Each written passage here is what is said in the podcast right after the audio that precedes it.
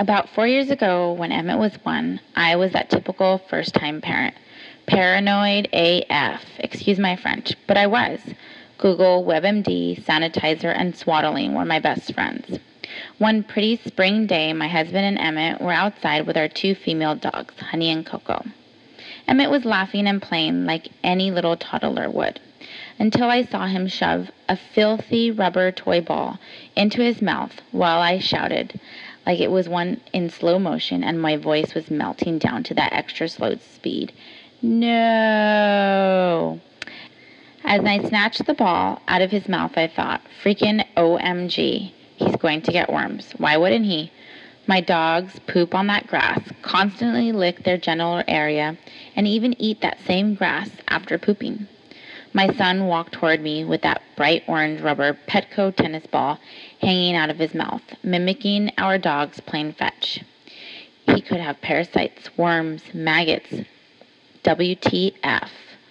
So, what would any other normal first-time mother do but call the advice nurse? Here's the kicker. As I was frantically describing what I had just witnessed, I kind of forgot to mention it was a rubber ball. So, all that was coming out of my mouth was, my son put my dog's balls in his mouth.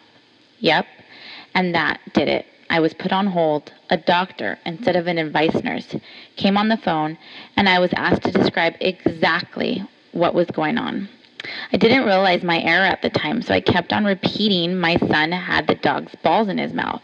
I also didn't think anything of it because I knew my dogs were female, so the fact that my dogs might have had scrotums didn't even pass my mind. The doctor went on saying that I should slowly, without angering the dog, remove the balls from my son's mouth and proceed to rinse out my son's mouth. I forgot the rest, but basically, they never suggested how I could keep worms from entering his tummy, and after I hung up, I didn't realize what had just happened until I was describing this to my husband, and how they transferred me to a doctor, and how, in shock, both advice nurse and doctor were to hear my story. We laughed until we cried, and that was my first official mom fail that probably almost led to social services knocking at my door.